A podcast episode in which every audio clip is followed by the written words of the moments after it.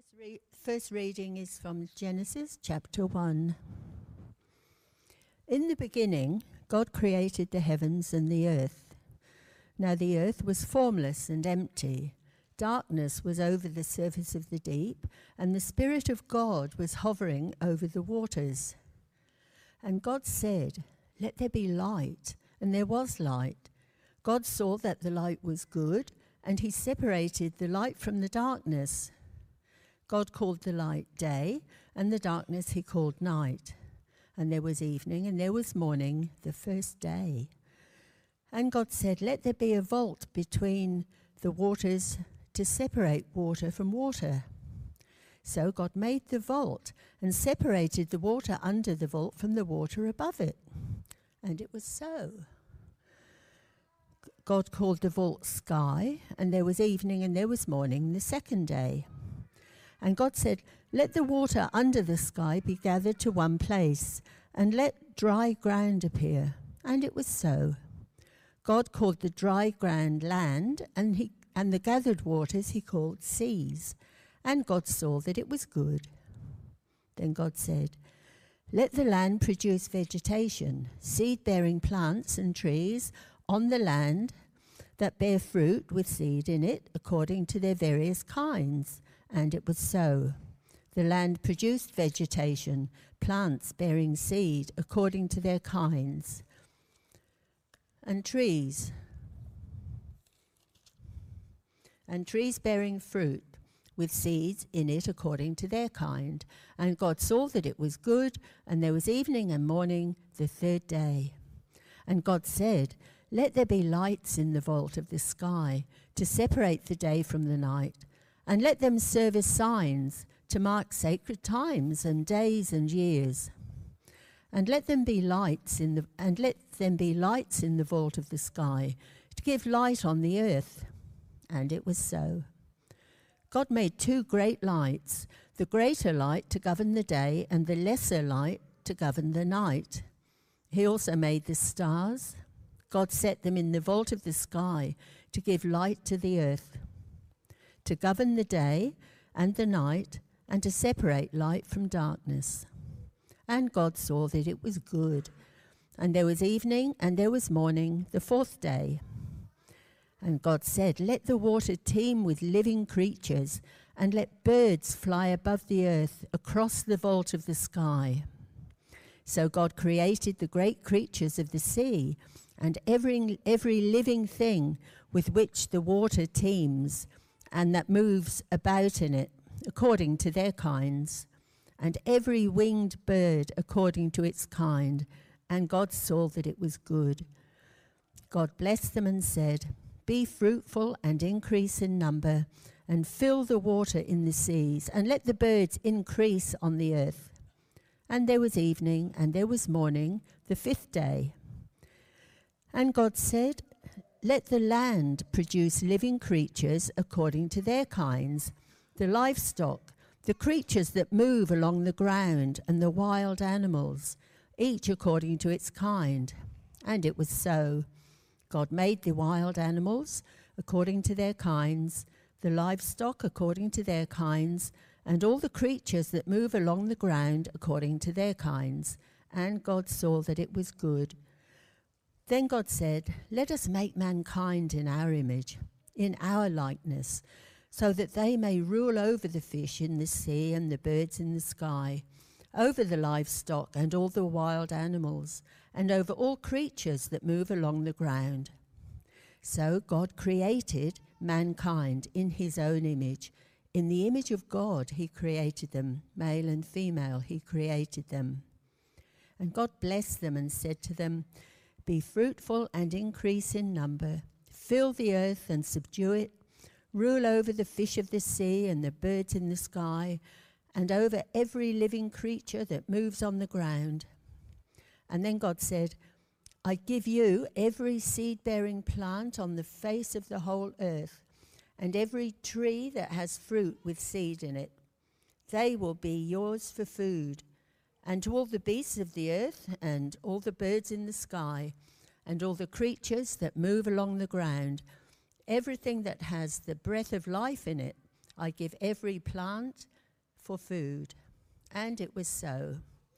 God saw all that he had made, and it was very good. And there was evening, and there was morning, the sixth day. Thus the heavens and the earth were completed in all their vast array.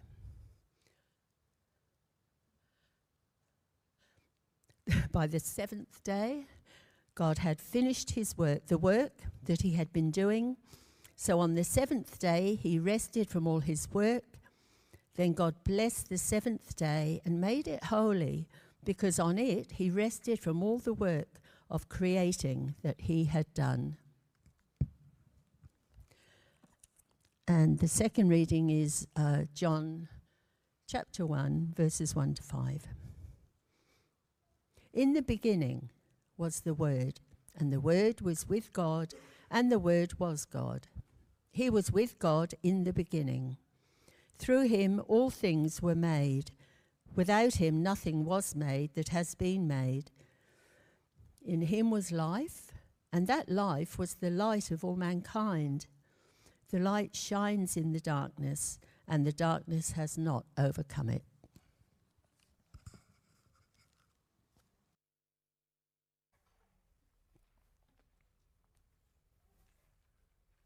Thanks, Brenda. And good morning, everybody.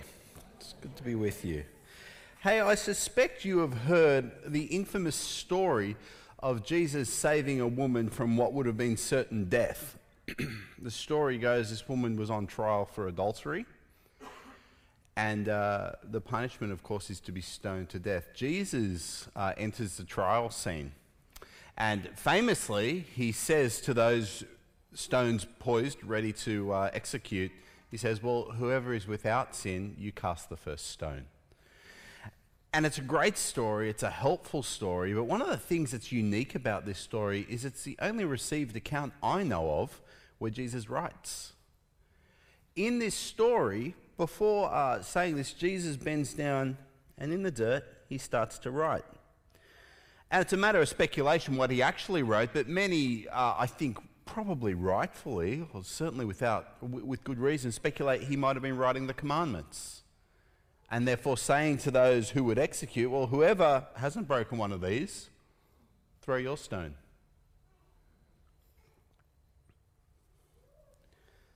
Some years before that, in fact, many, many years before that, Jesus' forefather David wrote Psalm 19. And in Psalm 19, David said, The heavens declare the glory of God, and the skies proclaim his handiwork. You see, for both these anointed kings, Jesus and David, something uh, common is happening. Creation is being used by God to declare his glory. Jesus, writing in the dirt, says something about who he is and the kind of Savior, the kind of God he is.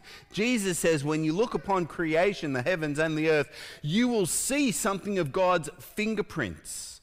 And I share this with you this morning because as we start this new series, that'll take us from Genesis chapter 1 to Genesis 5, where we're going to stay nice and dry because you know what comes next. It's called Earth. Not that we might fixate ourselves on the earth and cosmology, but instead that we might see, because the earth, the land, the ground is mentioned in every one of these chapters. And in every one of these chapters, when we look, we see the fingerprints of God and we learn something about his person and we learn something about his character and his works. And so here we come to Genesis 1 that we might look upon the earth, not that we might worship or fixate upon it, but that we might meet once again our God who is our Creator, our Redeemer, and our Sustainer. Let me offer a word of prayer and let's jump into Genesis. Heavenly Father, we thank you that your fingerprints are all over creation. We thank you, Father, that not only are your fingerprints all over creation, we thank you that you took on fingerprints in the Lord Jesus and became incarnate and dwelt among us that we might know you perfectly. Heavenly Father, we thank you that in your triune nature, your Holy Spirit opens our eyes, our ears, our hearts, our minds, and overcomes all our distortion that we might meet you and know you. And so, Father, we do pray this morning as we come to the opening chapter of the scriptures that your Holy Spirit be with us, revealing you and showing you to us that we might know you more and love you more and walk with you all the days of our lives. We pray in Jesus' name. Amen. And so, the Bible opens with these words from Genesis chapter 1. You'll see them on the screen. In the beginning, God created the heavens and the earth. Now the earth was formless and empty. Darkness was over the surface of the deep, and the Spirit of God hovered over the waters. What's this story about? The story is about God. This story is as much about God as when an author writes a best selling novel, they don't give the award to the paper, they give the awards to the author. And so the one we're studying here is not the earth, we're studying the God who created. What kind of a God? Well, he's a God who created, in the original language, word is bara, and it means to create from nothing. This is not the God who ducked down to Bunnings for some supplies. This is the God who, in his fullness, created from nothing. There was no Bunnings trip required.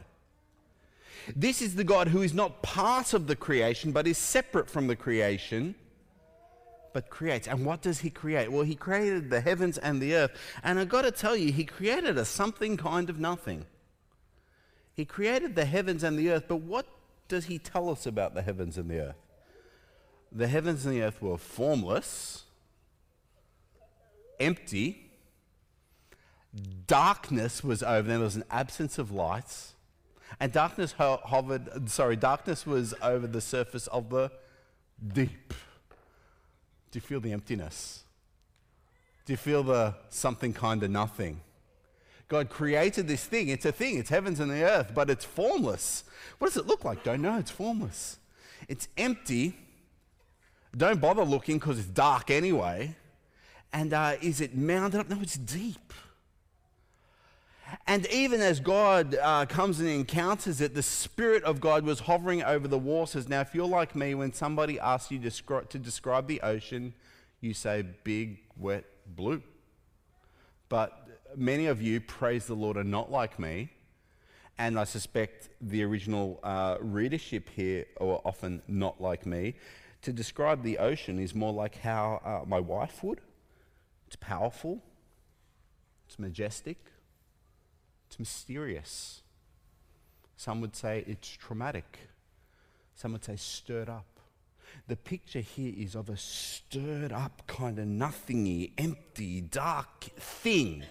There is a thing, but the thing is formless and it's empty and it's dark and it's deep and it's mysterious. But ah, this thing, this heaven and earth, this creation is about to have an encounter with the Creator. The God who is transcendent, He's separate, is about to draw near. For the Spirit of God, oh, look, we're learning more about God. God is Spirit. God is going to draw near, and we read that the Spirit of God was hovering over the waters. The transcendent God is becoming immanent. He's coming close.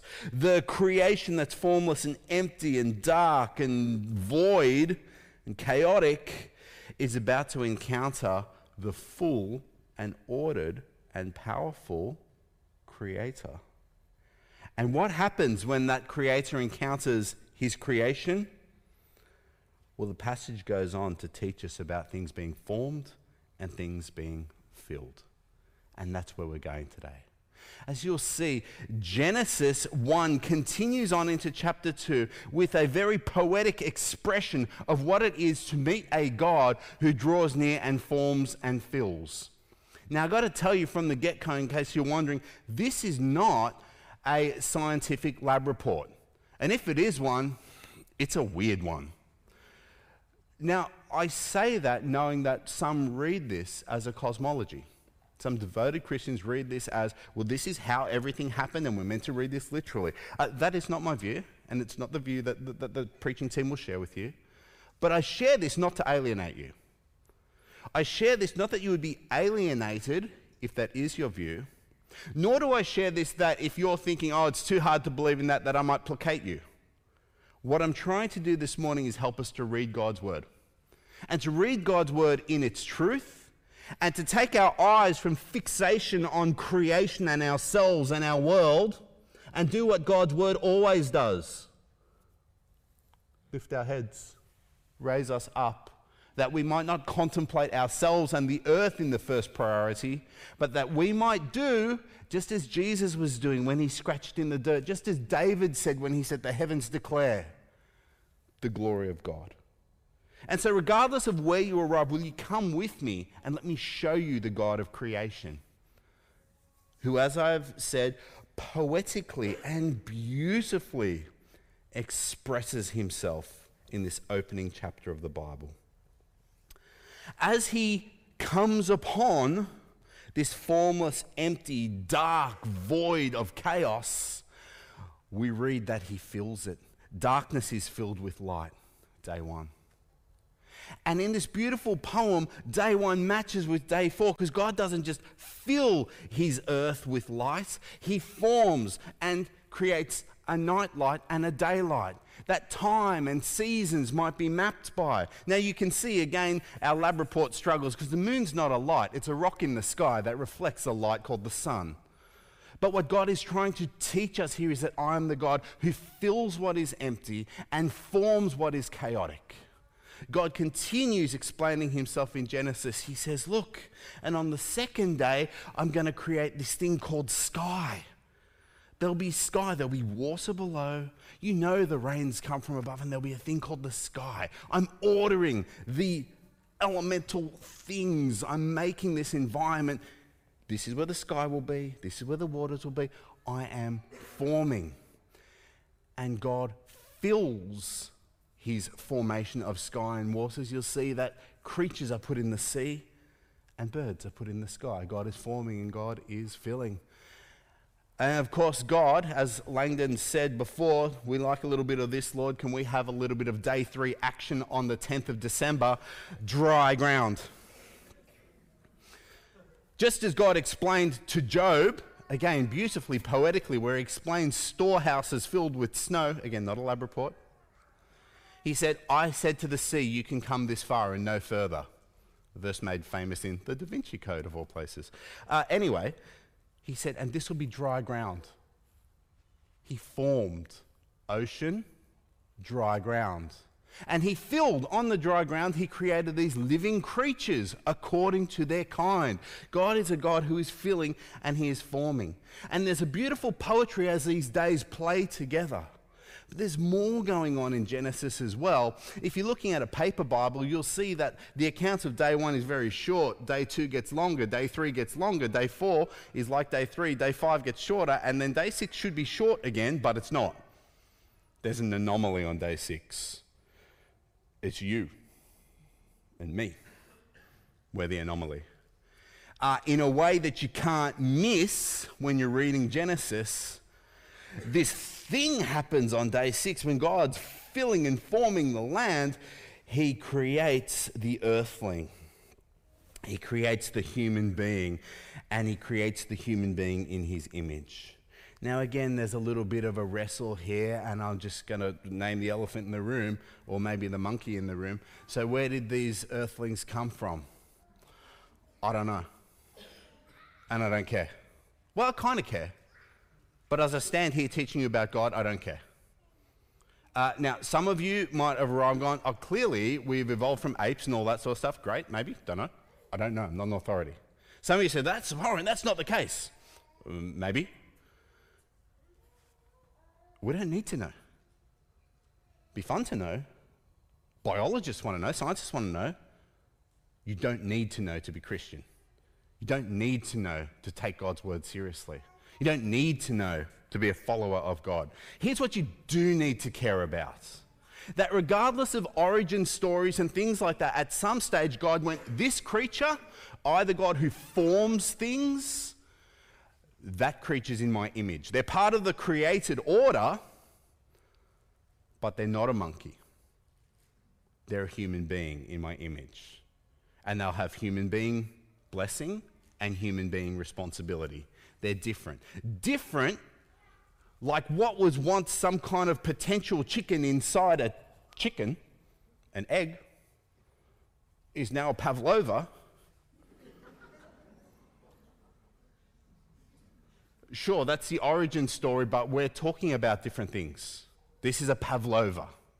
It has a different purpose to something inside a chicken. So let us move from origin and move to image. And next week, as we pick up chapter 2, I'm going to tell you more about what it is to be in the image of God. What matters is to recognize that God made us in a particular way. You see, as God creates and fills and forms what was formless and empty and dark and deep and mysterious, his fingerprints are all over it. The fingerprints of God are wrapped around the earth. The fingerprints of God are wrapped around me. They're wrapped around you. They're wrapped around the whole created order. And what do we see from God's fingerprints? We meet a God who is not chaotic. We meet a God who fills and a God who forms, a God who, in the most amazing way, takes us from stirred up, chaotic nothing to completed holy nothing. What do I mean by that? Well, we started with the God who created the heavens and the earth from nothing, and it was formless and empty, and it was a something kind of nothing, and it's, it's, it's not enticing. But then the God who, when he engages with his creation, fills it and forms it, completed all things in their vast array, vast array against formless and empty, now completed in vast array does nothing. He calls this day the Sabbath. He calls it holy and he rests. An encounter for creation with the Creator takes us from chaotic, stirred up nothing to a holy, formed, filled, restful nothing. Two very different nothings, wouldn't you say? Two very different nothings. But that's what an encounter with the Creator will do. And that's what God has shown us with His fingerprints on creation. An encounter with the Creator takes us to a whole, holy, completed, beautiful nothing. Ah, we call it rest. But you see, God, who is a God who wants to show Himself, God who knew that the heavens declare His glory, and the skies proclaim his handiwork, was not satisfied just to be fingerprinted.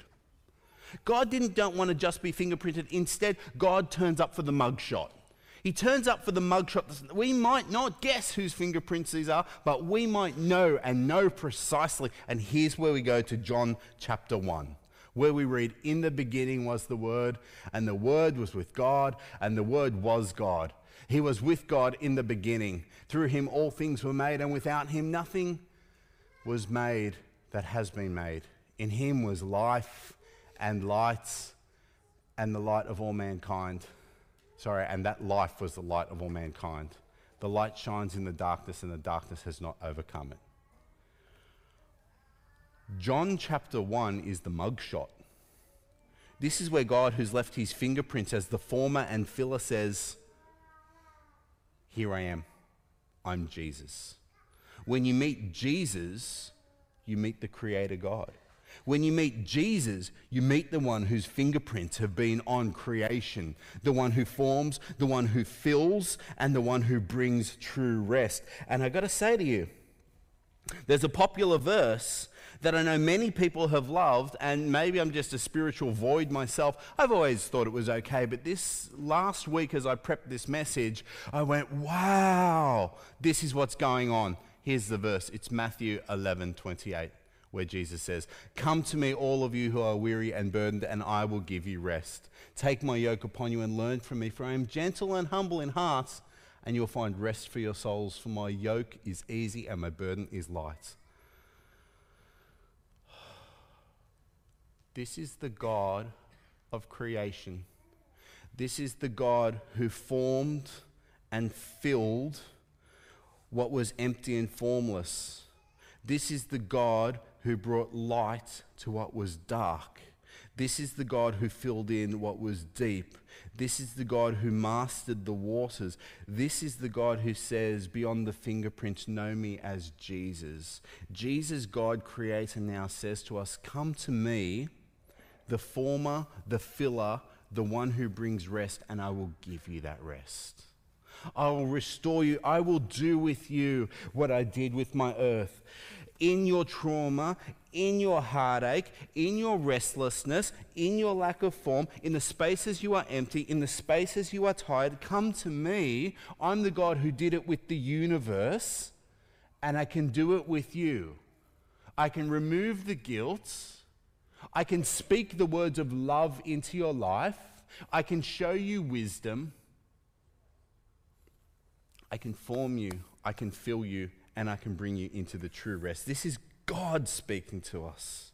And Jesus says, I've always pondered this Take my yoke upon you and learn from me, for I am gentle and humble in heart, and you will find rest for your souls. For my yoke is easy and my burden is light. And I'm wondering, what is this burden?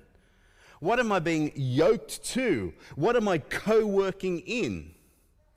Well, it's there in Genesis. You see humanity which God said, part of the created order, but distinct in the created order, in the image of God. If I'm in the image of the one who forms, fills, and brings rest, then just maybe as I'm yoked to Jesus, the work before me is a wonderful light work of bringing filling, forming, and rests to teach the ways of Jesus the wisdom of Jesus, the salvation and love of Jesus, the light and the life of Jesus, and the rest from the burden that comes in Jesus. I love being created in God's image. What does this mean? Uh, yeah, there's a question people are forever asking. And I think they ask the question because they're unsatisfied with the answer sometimes. What is the meaning of life? They ask it all the time. The meaning of life is evident to us here it's to enjoy God. It's to enjoy God and be satisfied on, in Him. This is why Jesus says, Come to me, the Creator God, and it'll be great. Come and enjoy. I'm gentle and humble in heart. Come and enjoy. God creates, He forms, He fills, He brings rest. Come and enjoy, He says. I've prepared it all for you. He says, Enjoy your God. That's the meaning of life. And so, you know, often we load ourselves up, and these things are good things, both as a group or personally. I have a personal vision statement. If you want to read it, you're welcome to read it, and you can let me know if I'm starting to evolve into the preferred future I'd like to see for myself. It motivates me, it helps me along. Our church has a vision, we have a mission.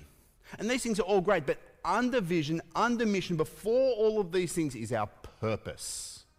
What is your purpose? What is my purpose? To enjoy God. You're a human being before you're a human doing. It's to enjoy the God who, just like all of creation, wants to draw near to you, form you, fill you, and give you rest. This is the God we meet in Jesus. And so let me say a few words about enjoying God, being filled, formed, and rested. Something that helps me think about being filled by God is this staircase. This staircase called a ziggurat staircase. You may have seen one before. One of the things we got to understand when we read Genesis is this is not the first account ever written of how the world started. Now, the first time I heard that, that rattled me. I thought, isn't Genesis meant to be the first thing? It's the first thing, it's the original and the best. Think about it like this those of you who are parents, there's a ruckus in the house, and one kid runs to you, maybe with tears and intensity, and tells you what happened. Do you believe it? No, you don't. You're wise enough to know you note it, and then you ask for another witness to come forward. And you hear, oh no, there was a lead up to this part. Do you believe it? Well, you try and reconcile the two together and figure it out. Genesis is written in a time where there were other epics of creation, older than Genesis. Uh, a very famous one that uh, many will know is, is called Enuma Elish. Enuma Elish is a Babylonian epic that essentially, my, my apologies to any Babylonians in the room uh, for my quick summary, but there's essentially a, a, a heavenly domestic violence incident between two gods. And the body of um, a killed god is kind of thrown down, and there you go, there's your earth. And Genesis is a polemic that stands against some of these epics and says, no, no, no, no, no, this was not, we are not a consequence of a horrible accident. We're the consequence of a God who forms and fills and then says, yes, that's exactly how I wanted it to go. It is good. It is good. It is good. Yes, that's the plan. It is good. Well, it's very good. This is precisely what I intended, precisely how I want it, and so it corresponds. Genesis wants to correct all that sort of thing. One of the other things Genesis does, and here's where we come to our ziggurat staircase. Ziggurat staircases, I think they sort of originate in Mesopotamia. This is the concept where you have this staircase that goes to nowhere, it just goes up and then stops. The idea is, and this is common in many world religions, that humanity is there to appease and serve the gods who have grown tired with mundane tasks. And so the idea is at the base of the ziggurat staircase, you would put food and produce. So your God, who is just tired of cooking, can descend down, and so Uber Eats was born right? You are the first Menulog, your divine Menulog if you, if you sign up for this stuff. That it's your job to provide for the gods who just can't cook tonight. And you go, oh, yeah, I see that in ancient religion. It's still alive today. Where the idea is that we exist to satisfy and find favor with the gods.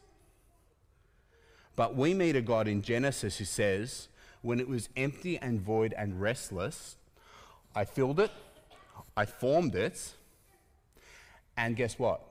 I've cooked dinner too. See, I provide for you every green tree for food. Both for the animals, the humans, for his living creatures, he says, I'll provide it. No, no, don't get up.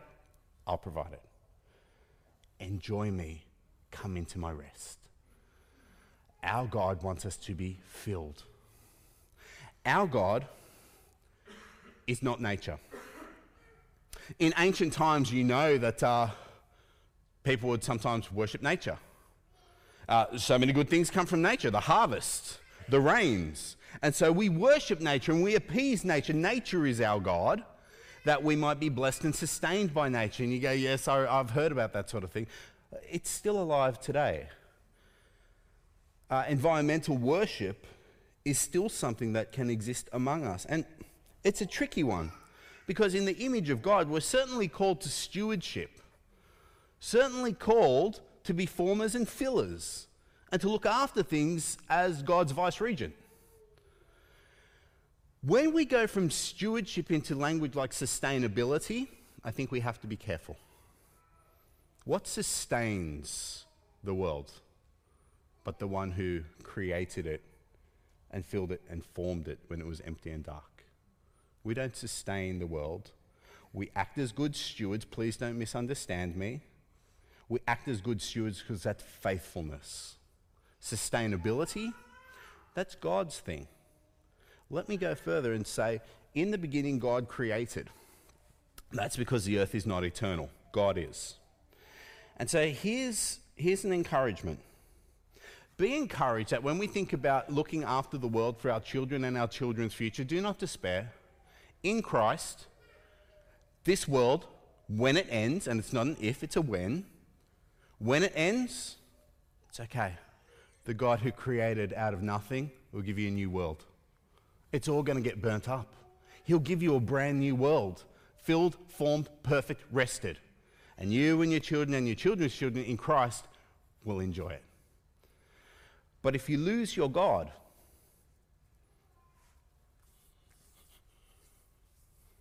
If you lose your God and sustain your world, the future is bleak because you will return to the dust, and that will be a sad demise. So we worship God. We don't worship the world. We enjoy the world that God has given us. We steward the world. We know that God sustains the world. The world is not eternal. And God is not the God who's waiting for us to turn up with dinner that he might be satisfied with us.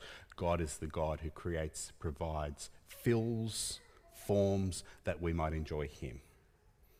God is the God we are to enjoy because he is the God who forms things.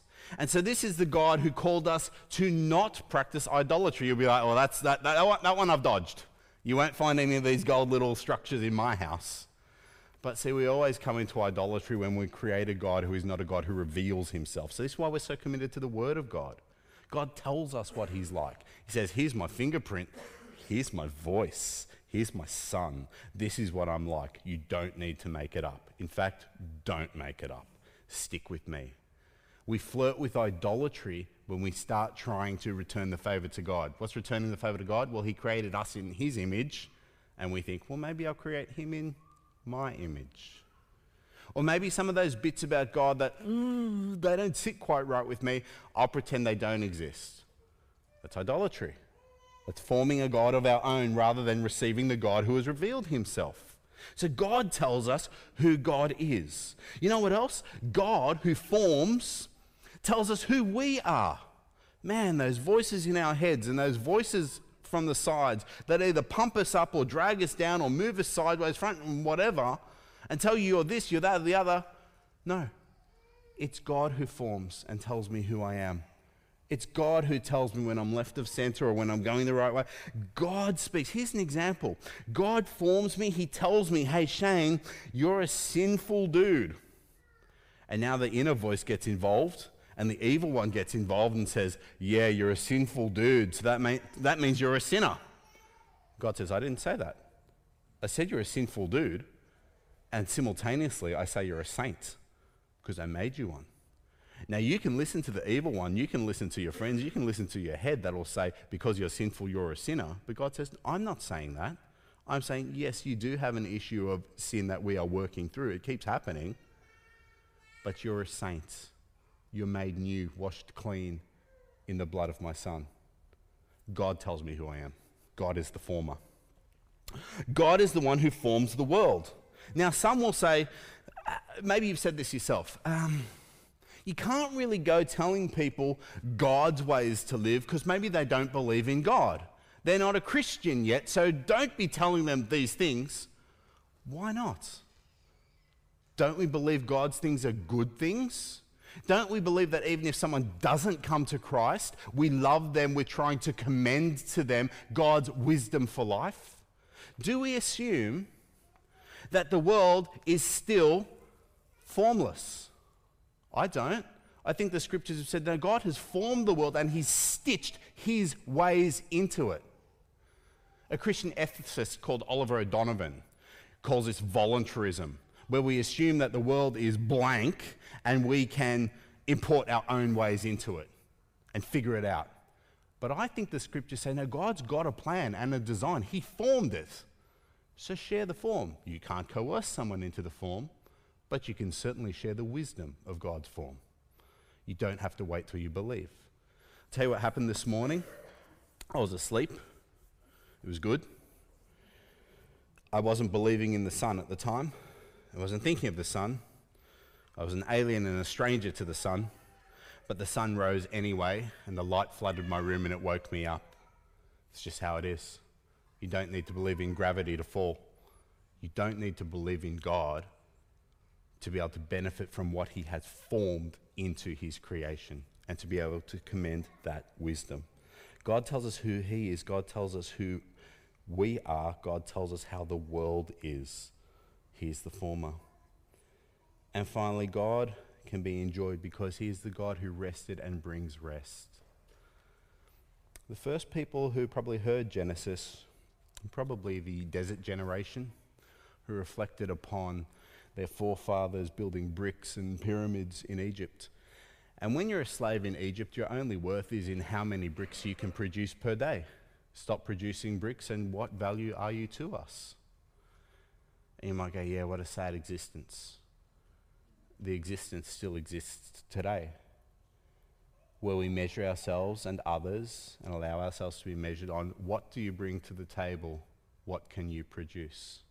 But God says, No, be filled, be formed, and be rested, for I have poured myself into you. I've sent my son for you. I want you to rest. I want you to start from rest and fullness. You are a human being before you're a human doing. I am the God who has made it so. Jesus is the God who forms.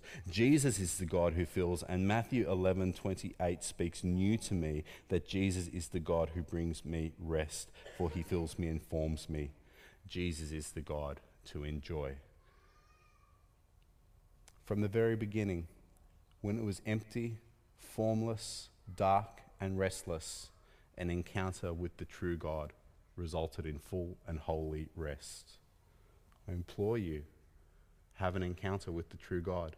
His name is Jesus. He brings form, He brings filling, and He does bring rest.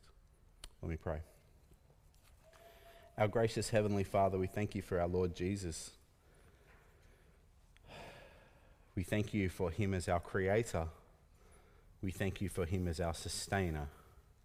We thank you for Him and His invitation to be filled, to be formed, and to find rest. Gracious Heavenly Father, we thank you for your Holy Spirit. We thank you for His hovering over the waters, for Him leading in you being immanent with your creation. We thank you that it was by His power that the Virgin Mary became pregnant. We thank you that it's by His power that our closed eyes and deaf ears and hard hearts and dull minds were opened and illuminated to meet and receive our Lord Jesus. And so, Heavenly Father, I pray now that once more your Holy Spirit might hover over all of your creatures here, that he might descend upon us, opening eyes, minds, hearts, ears, to see the Lord Jesus either for the first time or once again, and to find filling, to find formation, and to find beautiful, beautiful rest in him. For we pray in his name. Amen.